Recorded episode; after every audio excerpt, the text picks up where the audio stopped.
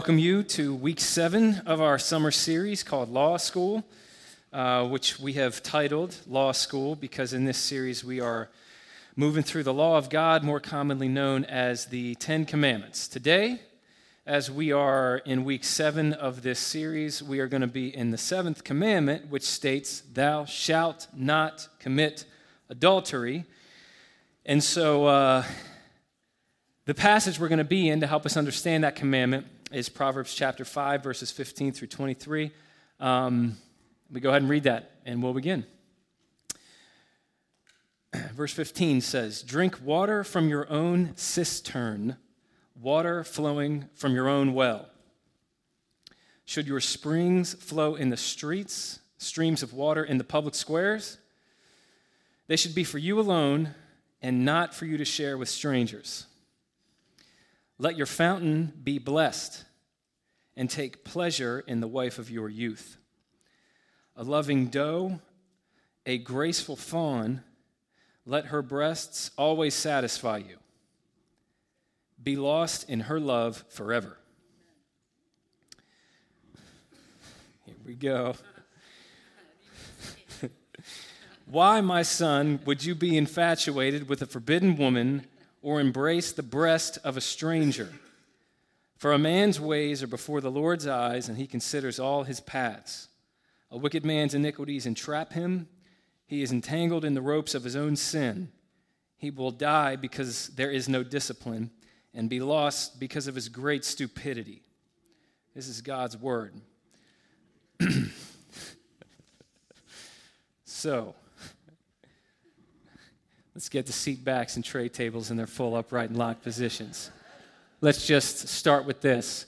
I feel a little uncomfortable even reading that verse out loud, uh, let alone giving a 30 minute one way speech on what that passage of Scripture means, uh, live streamed and recorded online forever. So, the first question I want to speak to is why, Ryan, would you do this to yourself or to your church? And I want to give two answers to that. Number one, this passage is fundamentally about a father trying to instill wisdom in his son regarding the dangers of adultery. And so it's a tailor made passage, um, a perfect passage, really, for helping us understand the seventh commandment thou shalt not commit adultery and all that it means. But, but second to that, the reason I thought it was valuable, even if it might be a little uncomfortable, whatever, it's valuable for us as a church to spend a Sunday morning in a passage like this because, and this is basically the assumption that I've carried into this whole teaching. Here it is. Um, we are, as a society, sexually out of control. Um, C.S. Lewis has this great anecdote, I'm going to paraphrase, where he says, uh, you know, he's writing this almost 100 years ago. But he said, uh, you know, you can fill a theater with people um, that are there to see a you know a strip tease act. Obviously, that was he's writing before there was such thing as you know the internet and all that kinds of stuff. So uh, he said you could fill a theater with people that are there to see a you know a strip tease act. he said, imagine if you went to a country where uh, theaters were filled with people. Um, who wanted to see somebody bring a, a covered tray of food up on stage and then right before the lights went out, they slowly revealed, you know, mutton chops and bacon, and everybody cheered and lost their mind, and they bought tech, tickets to see it again the next time the show was in town. The conclusion that you would arrive at is that uh, in that country, something had gone wrong with their appetite for food in, in a similar way, and it was really his point. Um, and again, he was writing this a long time ago. I'm certainly, his hair would be blown back if he was alive and well today. That um, anybody objectively looking at our society has to arrive at the conclusion that as a society, something has gone wrong with our appetite for sex. Now, uh, Proverbs is basically a book that is it, it's it's Old Testament Hebrew wisdom literature, and really the purpose of the book of Proverbs it's designed to help you avoid ruining your life. That's basically what it's about.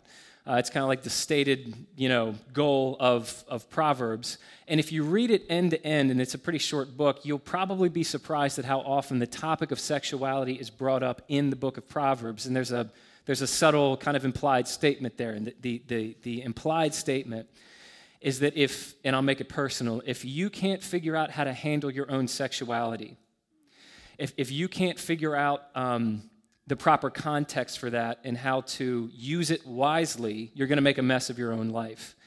And I don't know how that um, concept could be reasonably refuted any longer.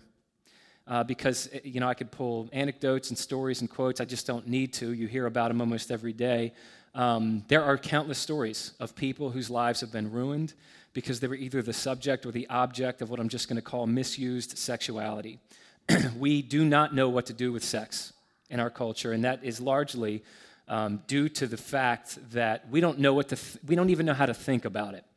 And what I mean by that is that in our culture there are there are two misconceptions about human sexuality that are rampant, and um, they have led to all kinds of disillusionment and dysfunction and turmoil in people's lives.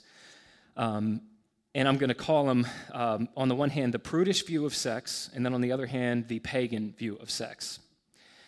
And as I walk through these, I would just ask you, would you please, you know, make yourself vulnerable enough, um, and would you please be curious enough to really search yourself and, and ask to what degree you have been uh, affected by one of these kind of ideas or approaches to sexuality, the prudish and the pagan view. So, the prudish view of sex is one that sees sex as basically wrong and taboo and kind of dirty. This is usually more common in people who grew up in homes where sex was either not talked about at all or it was talked about in a way that it was clearly it was clearly negative. You know, it's this kind of shameful, you know, necessary evil, you know, borderline dangerous thing, but then of course the moment you get married it's the greatest thing in the world and you should have lots of it. The problem with that is that when you are conditioned your whole life to view sex in such a negative light, that's a very difficult thing to just kind of you know shift gears and and you know flip a switch the moment you meet somebody in an altar and say I do, and so that's led to untold amounts of um, intimacy issues. On the other hand, uh, other end of the spectrum, you have what I'm just going to call the pagan view of sex, and this is a view. This is the predominant view in our culture uh, that views sex as just an appetite and, and nothing else. It's just like every other appetite, meaning when you feel a desire for it, just like you would with hunger or thirst or fatigue, uh, you should seek to fulfill that desire in basically whatever way you want to. And as we in our late modern post Christian society, the further we kind of spiral into secularism and the further we get away from our Judeo Christian roots, the more that it is eh, basically incomprehensible for, for people to not think of sexuality that way. To think of, you know, saying no to a sexual desire just seems like anathema to more and more people in our culture. And so the, the prudish view, basically, in a nutshell, says sex is bad, you should kill your passions the pagan view of sexuality says sex is just an appetite. You should follow your passions wherever they take you. The Bible says that both of those views of sexuality are wrong. And what's really interesting is that, as different as those two views of sexuality appear on the surface, as much as people that are kind of embedded in those camps hate each other and revile each other and write articles against each other and think that people in the other camp are really what's wrong with the world and their ideology is dangerous and all that kind of stuff, the Bible says both of those approaches to sexuality are wrong for the same fundamental reason that they both have too low a view of sex that the prudish view fails to recognize its goodness, whereas the pagan view fails to recognize its power. And so I've said all that to kind of lay the foundation for what we're going to spend our time talking about this morning. What I would like to do is show you how the Bible um, challenges both the prudish and pagan view of sexuality by looking at what this passage tells us about, first off, the goodness of sex, uh, secondly, the power of sex, and then we'll, we'll end um, talking about the purpose and context um, of sex. So, with that, let's just get into it.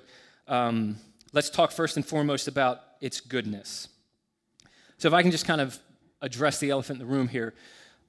For a lot of people, both in and outside the church, one of the most awkward or the most unappealing or the most unattractive teachings of Christianity and teachings of the Bible is its views on sexuality. And in, in a culture as, as kind of sexually obsessed with ours as ours is, um, a lot of people kind of standing outside the bible have this i've come up against this and maybe you know you, you think this yourself or maybe you've had conversations with people who think this a lot of people tend to have this perception that the bible has this overtly negative view of sex That perception I would offer to you tends to dissipate when you look at what the Bible actually says, specifically in passages like the one we're in today. Because as I mentioned earlier, this passage is a, um, it's a father attempting to instill wisdom in his son by warning him about the danger of adultery, but he does so not with like a scared straight kind of program, but by holding up the beauty of God's design and the goodness of God's design for human sexuality. So uh, let me just, as we walk through this, um, let me draw your attention to two things here. And, and I, you know, as I walk through this, um, I, I, do so realizing for some of you, this might be the, the first time you've ever heard somebody say some of this stuff. First off, if you just look at this passage at face value, you'll notice that not only is sex permitted here, it's actually commanded. So, just a cursory view through this passage, it says, Drink water from your own cistern, let your fountain be blessed, take pleasure in the wife of your youth, let her breasts always satisfy you, be lost in her love forever. One of the things that all of those phrases have in common is their commands. It's not, you know, God's, the way that He talks about sexuality in His Word is not, well, I guess if you have to, fine, just do it in this. No, it's a command to do this. And so, first and foremost, to anybody who would say that the Bible, you know, views sex as this kind of negative, dirty, taboo thing, I would just point out to you, God would not command us to do something that in and of itself was a bad thing. I was reading a commentary this week, and, and uh, here's what it said. The language is commenting on this passage I believe it was Derek Kidner, said, The language is frankly erotic. Uh, and he expounded on how and why it's erotic. I'm going to spare you that because I don't think it's necessary. But he said, The language is frankly erotic. It's highly important to see sexual delight in marriage as God given. And history confirms that when marriage is viewed chiefly as a business arrangement, not only is God's bounty misunderstood, but human passion seeks other outlets. The point of this passage, uh, the, the idea it, it, gets across here, uh, is that as soon as you let sexual love in a marriage go, you're actually getting away from God's design for marriage. And it invites all kinds of problems in that marriage because God has designed for sexual intimacy to be an essential, vital, core, and key element of what the marriage relationship is all about. So, first off, it's commanded, but secondly, I just want to draw your attention to the fact that, that not only according to the Bible is it commanded, but it's meant to be something that's delighted in. It, you know, please hear me. I, I'm not, I'm really trying to not be like crass for the sake of being whatever, but the command here, if you just read the passage, it's not just have sex, it's have a great time. All right, verses 18 and 19. Thank you. Verses 18 and 19. It says, Let your fountain be blessed, and take pleasure in the wife of your youth, a loving doe, a graceful fawn. Let her breasts always satisfy you. Be lost in her love forever. All right? Two things to point out here. Um, first off, when it, verse 18 says, Take pleasure in the wife of your youth, that's actually not a great translation because the Hebrew word, it's one Hebrew word that gets translated take pleasure, but the, the Hebrew word there does not have it doesn't have any sexual connotation to it whatsoever. The word literally means rejoice and be glad. It's a word that it's littered all over the New Testament. It shows up over 150 times, and you see it at key moments. So, for instance, when the nation of Israel would celebrate before God and remember how faithful He had been in their like annual feasts, when, um, when Israel would, would um, be victorious against an enemy that obviously they should not have been victorious against, it was purely the grace of God when, um, or even when individuals would have an unexpected answer to prayer in a way that completely changed their life, this is the same word that shows up. Rejoice, they would rejoice and be glad. It's a word that literally means to find so much joy in something or someone that it literally changes how you look. Your, your countenance, your face lights up because you can't contain the joy welling up inside of you. Okay? That's what it means when it says to take pleasure in your spouse. That's what's being commanded there. Keep that in mind. And then pivot to the end of verse 19, this little phrase be lost in her love forever. That word lost, any commentator will tell you, that word lost literally means intoxicated. So you put these two ideas together, and here's, here's what you have. And, and I'm saying this realizing this is probably really going to challenge somebody's assumption that they came into the house of God with this morning. The speaker in Proverbs, this wise mentor, is, is trying to instill wisdom in a, in a student, a pupil, and this is essentially a, a, a paraphrase is this. He's, he's saying, Let me tell you what marriage should be like. It should be two people moving through life together who, on the one hand, have such an incredible bond and friendship between them that their faces light up when they see each other. There's the friendship, there's the companionship. Who, on the other hand, these two people are absolutely crazy, intoxicated, drunk, in love with each other. Now, I just want to point out how amazing it is. I don't think anybody in this room, myself included, can really um, appreciate exactly how profoundly passages like this have transformed the way that we in, in Western civilization think about marriage.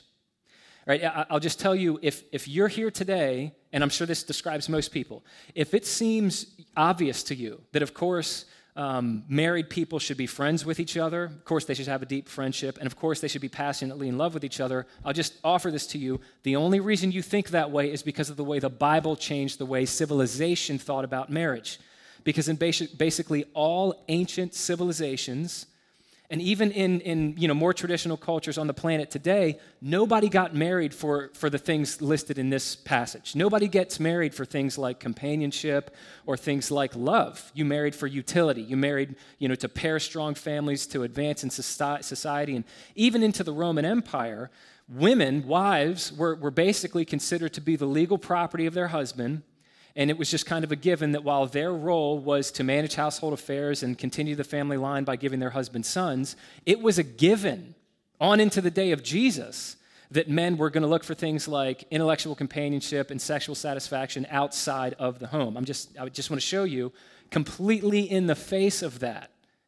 Here, the Word of God is holding up as the ideal this idea that the marriage relationship is to, on the one hand, be a deep friendship that is, on the other hand, marked by passionate love. And so I've said everything I said to simply make this point that according to the Bible, not only, not only is sex something that is commanded, but it's something that clearly by God's design, He desires us to delight in. Now, all of that is, is really a challenge to what I've called the, the prudish view of sex, this kind of mindset that views sex as basically something that's fundamentally gross or fundamentally taboo, or it's just a necessary evil so that the, you know, human population lives on. Completely in the face of that, the Bible in general, and this passage, passage specifically, says, nope, sex is incredibly good. However, uh, what this passage also does is challenge what I called on the front end of our time together the pagan view of sex, which sees sex just like any other appetite. You know, th- this is the view that kind of basically this was the view of sex in the Roman Empire, which we are steadily heading back towards, which is another interesting kind of sociological study for another time. But in the Roman Empire, they basically looked at sex as um, just like a desire for food or for uh, drink or for rest. And as soon as you feel it, you should fulfill it in any way you, you saw fit. That's basically how we're beginning to think society wise, you know, as a whole. Um, that's basically how we view sex. and I mentioned on the front end, that view of sex is wrong because it fails to recognize its power. And so, secondly, we've talked about the goodness of sex. Now let's talk about the power of sex. And to do that, I want to look at the final three verses here. Verse 21 For a man's ways are before the Lord's eyes, and he considers all his paths. A wicked man's iniquities entrap him. He is entangled in the ropes of his own sin. He will die because there is no discipline and be lost because of his great stupidity.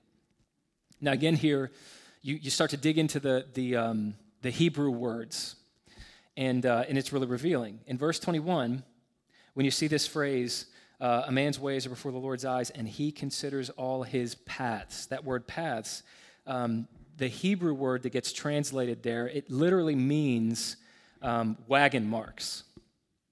Now, what, it, what, it's talking about here is the, and I'm sure you can picture this, it's the ruts that wagons make as they travel the same path over and over.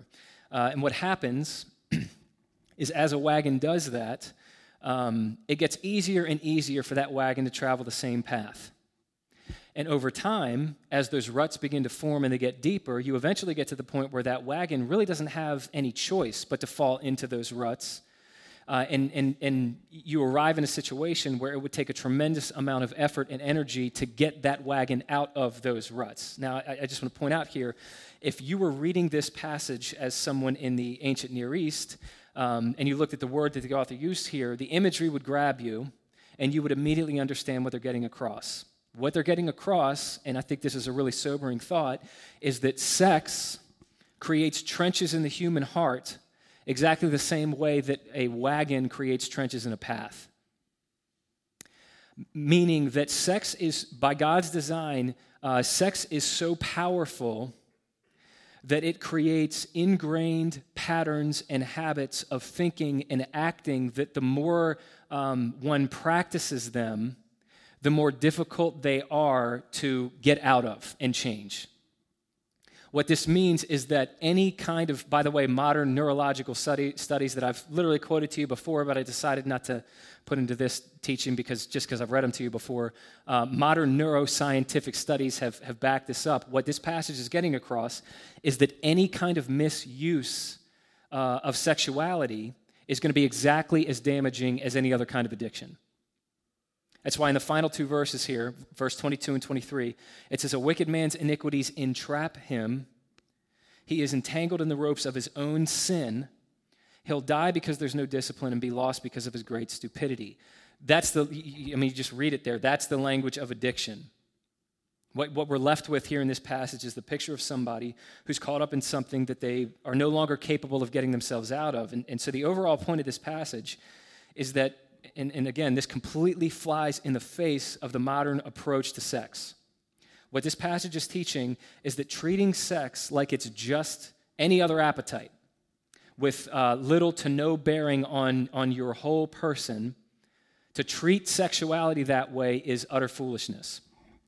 Uh, in any person or any society that seeks to remove all boundaries and restrictions from sexuality in the name of freedom, will inevitably and ironically find itself enslaved by its own passions. If you would like a, um, an example of that, I would say look around you, you're living in it. You probably, as a society, you're probably living in the best example of that since the Roman Empire. Uh, and there's no signs that we're pulling back anytime soon. So, if I can just recap here, what, what we're seeing in these verses is that on the one hand, there's an incredible goodness to sex which should cause us to value it and see the beauty in it. While on the other hand, there's also an, an, incredible power to sex, which should cause us to respect it.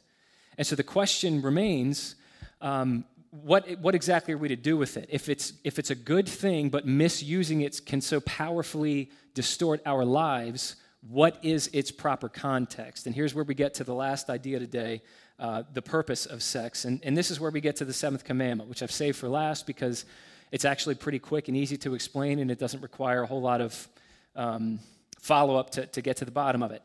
Um, when you zoom out from this passage, it's fundamentally about a father trying to instill wisdom in his son by telling him what the rest of the Bible uh, and what Jesus Christ himself taught, which is that any expression of human sexuality outside of the context of a lifelong commitment between one man and one woman in a relationship that we call marriage uh, is sexual immorality. Now, I just want to say that one more time. By God's design, human sexuality is meant to be exclusively expressed inside of a lifelong commitment between one man and one woman in a relationship that we call marriage. And according to God, any expression of sexuality outside of that context is by definition sexual immorality, and it will distort your life uh, and if unchecked and undealt with, it will eventually destroy your life. Now, in the time that we have uh, remaining, which is not much, I want to um, ask and, and walk through a question that I, I, honestly I can say I have not spent a great deal of time on um, before putting this teaching together. The question is why? Why, why is that the only parameter that God has given us as a safe outlet for human sexuality?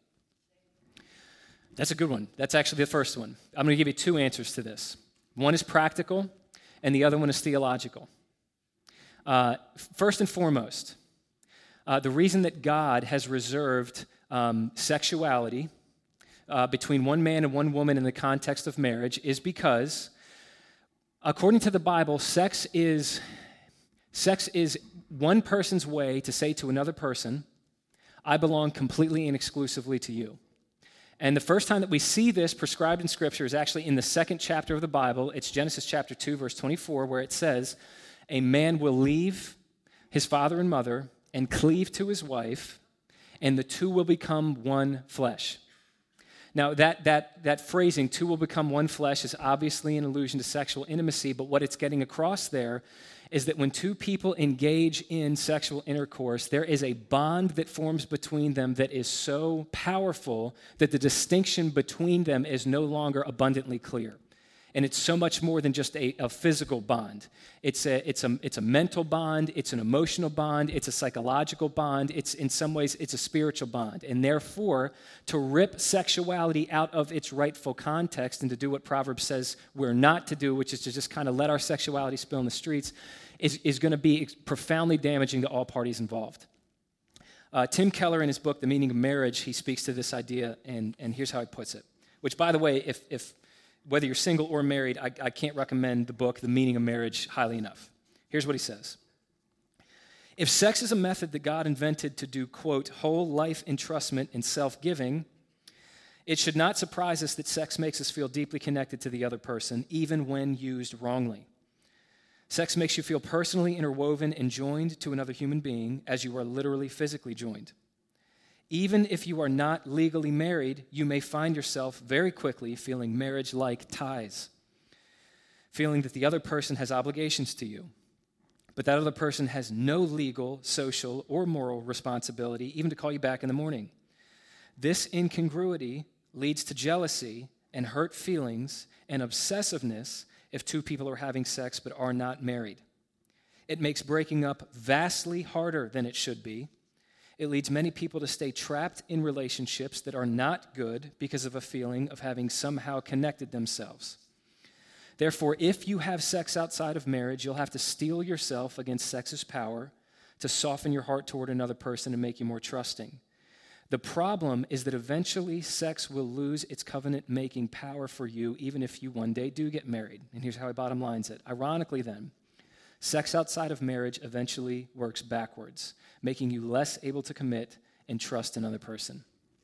So, there's the practical answer to that question. But the ultimate reason, according to the Bible, that it's wrong is not practical, it, it's actually theological. Uh, and, and, and what I'm about to share with you, I have never considered this before putting this teaching together. So I'd ask you to, to really try to lean in and follow my logic here and see if you've ever thought about it this way. Maybe you have, but I never have before this. All throughout the Bible, you can look in, in the Old Testament and the, in the New Testament, God refers to, and I think this is a striking thing in the context of this teaching, God talks about his relationship with his people like it's a marriage. Uh, you, you, certainly see powerful allusions to this in the New Testament with Ephesians 5 when Paul talks about marriage and uh, you know, husbands, love your wives as Christ loved the church and gave his life for her. Uh, he talks about this in Romans chapter 7. And even at the end of the Bible in, in Revelation 19, we're, we're told about this thing called the marriage supper of the Lamb. The culmination of human history when we're reunited with God is described as a marriage, us being the bride, Jesus being the true bridegroom. And so, all over the scripture, both Old and New Testament, God talks about his relationship with us like it's a marriage. That's why in the Old Testament, you specifically see this in the, in the major prophets. In the Old Testament, when God talks about his people sinning against them, he doesn't just say, You're sinning against me. He says, You're being unfaithful to your covenant with me. God actually tells the nation of Israel over and over again that they're guilty of what's called spiritual adultery. And something that is crystal clear, God makes abundantly clear, is that when it comes to a relationship with Him, would you please follow me here? When it comes to a relationship with God, intimacy and commitment always go hand in hand. One is never offered without the other. What, what I mean by that is you will never search the entire Bible all you want. You will never find God saying, you know what, I'm going to pour out my love and grace in your life in a personal, life changing way, regardless of how you live or whatever God you serve. Let's just keep it casual. He never says anything like that. What God says instead, Scripture could not be more clear, is that if you want to have an intimate relationship with God, if you want to experience His love and His power and His peace and His presence in a deeply personal way that actually heals you and actually comforts you and actually progressively changes you throughout your life, the price of that intimacy with God is total commitment to God. Basically, what Scripture is telling you and I is that we have to approach God almost exactly the same way that a spouse approaches their spouse on a wedding day with this kind of lifelong commitment, I'm yours until death do us part kind of thing. That's the price of intimacy with God. So, it, it, having established that, let me simply, simply ask you this. If that's how a relationship with God works, the question is if that's how a relationship with God works, and you and I are made in that God's image, then why should our relationships be any different? The answer of the Bible is they're not any different. And so, because when it comes to God, intimacy and commitment are always paired together, and we are made in that God's image, so it is with us. That's why the Bible actually asserts that on a, on a deeply fundamental level, regardless of what we tell ourselves we believe, regardless of how we try to steel ourselves or numb ourselves, there's a part of us that knows when we practice intimacy outside the context of commitment that there's something that feels wrong about that. It's because we are violating the design in which we have been made. So we've nearly arrived at the end of our time together. I want to end today by doing something a little bit different um, and I just want to speak to two groups of people. First off, single people, and then secondly, people who are married. so, first off, let me speak to people who are, who are listening to this and um, you are single and you have decided that you want to honor God with your sexuality. First and foremost, I want to say how much I admire you and I honor you and I respect you because you are living in the midst of a culture that not only does not honor your commitment, but it openly repudiates it. And I can actually speak to this, um, you know, coming from a, a, a personal place. And I'm going to warn you. I'm about to share a story with you that I was worried was a little bit too honest. Uh, so I, I put it out there for the 9 a.m. and I told them, tell me if this is weird, and I won't tell the 11 a.m. I'm dead serious. They told me it was not weird, so if it is weird, blame the 9 a.m. and not me is the point of this, okay? Um, when I got out of the fire academy and got uh, to the firehouse that I was stationed at uh, and began to, um, you know, get to know my coworkers, um, we got we got talking one day at the firehouse around around the table, as men sometimes do, about things of this nature. And um, I told them that I was a virgin. That's how the 9 a.m. responded as well. Um, and I didn't feel the need to hide that. I didn't feel the need to lie about that or come at that sideways because um, I was born in this uh, bubble where it was cool to live for Jesus. Uh, but when I told them that I was uh, a virgin, one of my coworkers immediately responded uh, and, and, meant this in a pejorative uh, sense. He, he let me know that he assumed from then on out that he simply assumed I was gay.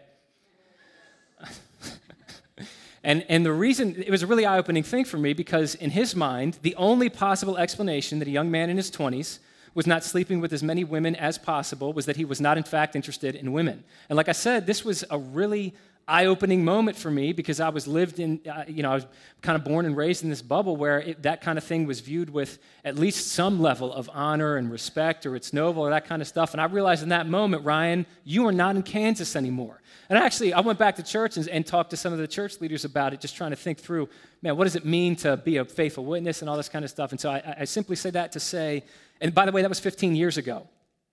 Culture has changed a great deal since then, and it is far more hostile to that decision even now. And so, again, please, when I say this, please understand how genuine I'm being. If you're listening to this, you're a single person, and you have decided to honor God with your sexuality, we honor you in this church. And we respect, you know, what, what you're trying to do. And say, amen.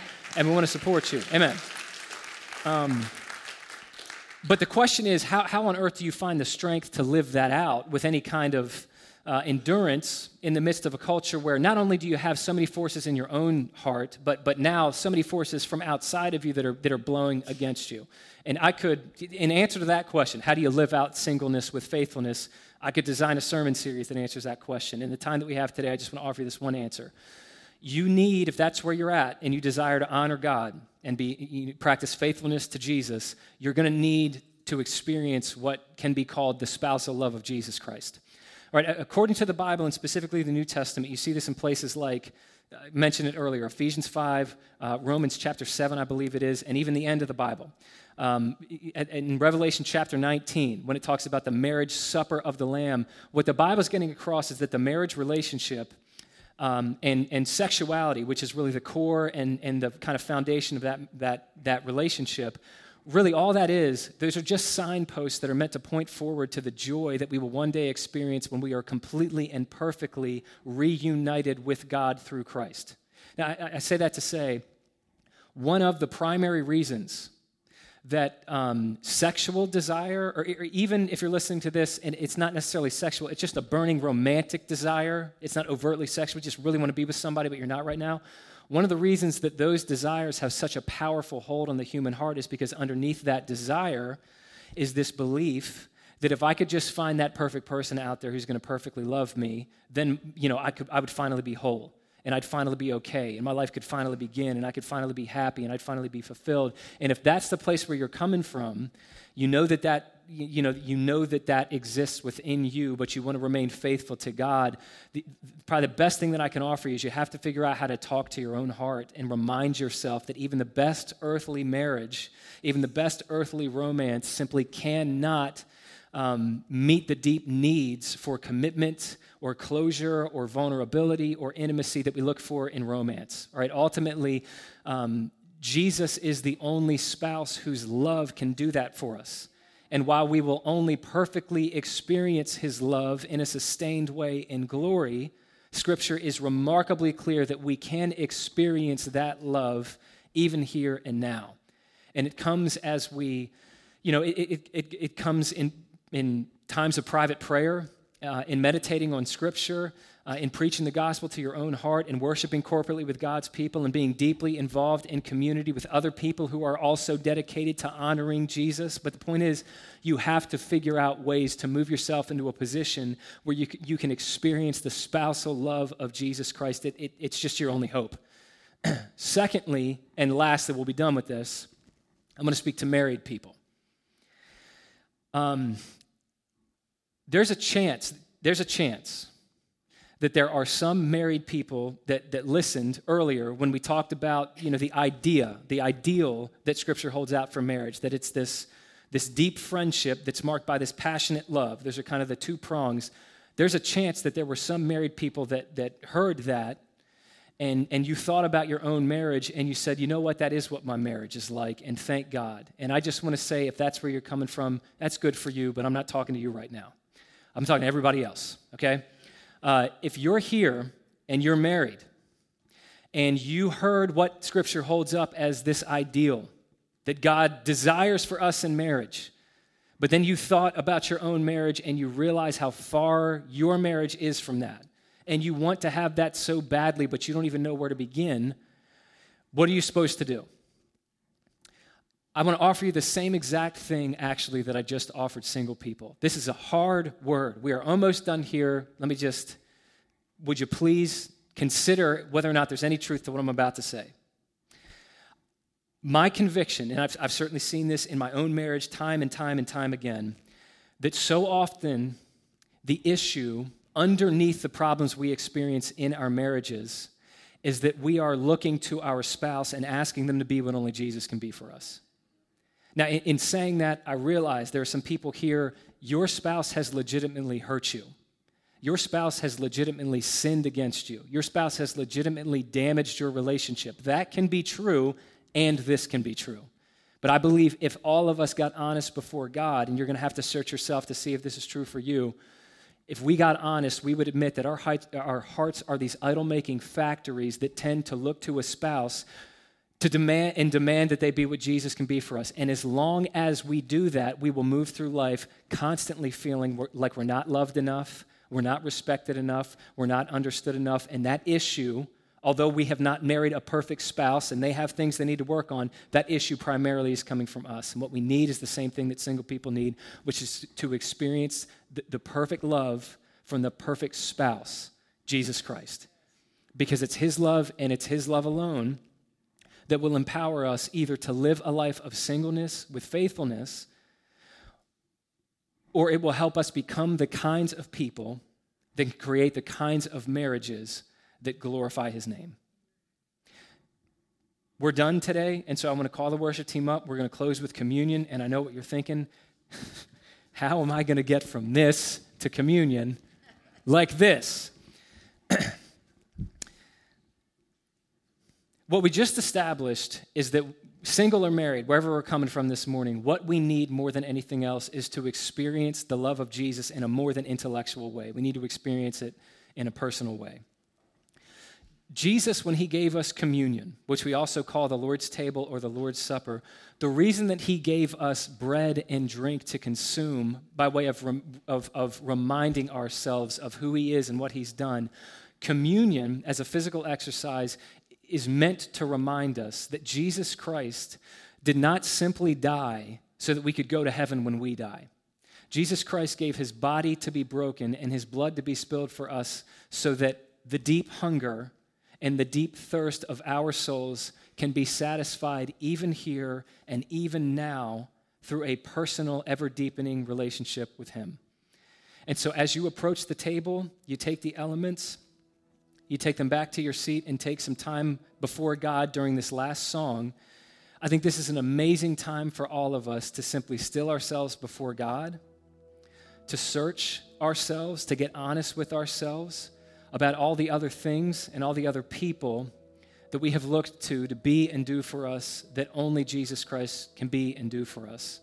And in admitting all of those things, communion is a time for us to repent and to rededicate ourselves to living a life of faithfulness to Him as He has been so faithful to us. That's it. That's all. Let's take communion. We're going to take communion in just a moment here, but I wanted to read some passages to you from Revelation. Then I heard something like the voice of a vast multitude, like the sound of cascading waters, and like the rumbling of loud thunder, saying, Hallelujah, because our Lord God the Almighty has begun to reign. Let us be glad, rejoice, and give him glory, because the marriage of the Lamb has come and his wife has prepared herself. She was given fine linen to wear, bright and pure, for the fine linen represents the righteous acts of the saints. Then he said to me, Write, those invited to the marriage feast of the Lamb are fortunate. He also said to me, These words of God are true. Then I saw a new heaven and a new earth, for the first heaven and the first earth had passed away, and the sea no longer existed. I also saw the holy city, New Jerusalem, coming down out of heaven from God, prepared like a bride adorned for her husband. Then I heard a loud voice from the throne Look, God's dwelling is with humanity, and he will live with them. They will be his people, and God himself will be with them and be their God. He will wipe away every tear from their eyes. Death will no longer exist grief, crying, and pain will exist no longer because the previous things have passed away. Then the one seated on the throne said, Look, I am making everything new. Whether you're single or married this morning, that's the, that's the wedding day that we're all waiting for. So let's wait for it well. Amen. You can take the bread and the juice. and when you're done, you can stand. I'll close this in prayer. Father God, please, please help us to simply experience how much you love us so that we could stop looking for what only you can give us somewhere else. Please help us to experience what it is uh, to have an intimate relationship with our Creator. God, and please help us to set our hope on the day that I just read about in the book of Revelation, when we will be perfectly reunited with you by grace through faith in the name of Jesus. Wherever, wherever we are this morning, whatever it is you call us to walk through between now and that day, would you please help us to know that we're not walking through it alone? And that one day, every desire that we have that simply cannot be fulfilled in this life, it's going to be fulfilled in you. And in the midst of a culture that so brazenly casts aside what you have said uh, regarding human sexuality. Please help us to be a shining light to a world that desperately needs one. God, I can't help but think that in a culture like ours, there's an incredible opportunity for God's people to practice real holiness and uniqueness by simply choosing to, to live with integrity and faithfulness before you. Would you give us the power to do it? Whether single or married, would you give us the power to do it? By grace through faith, in the name of Jesus. All God's people said, Amen. Thank you. And Lord willing, we'll see you here next Sunday.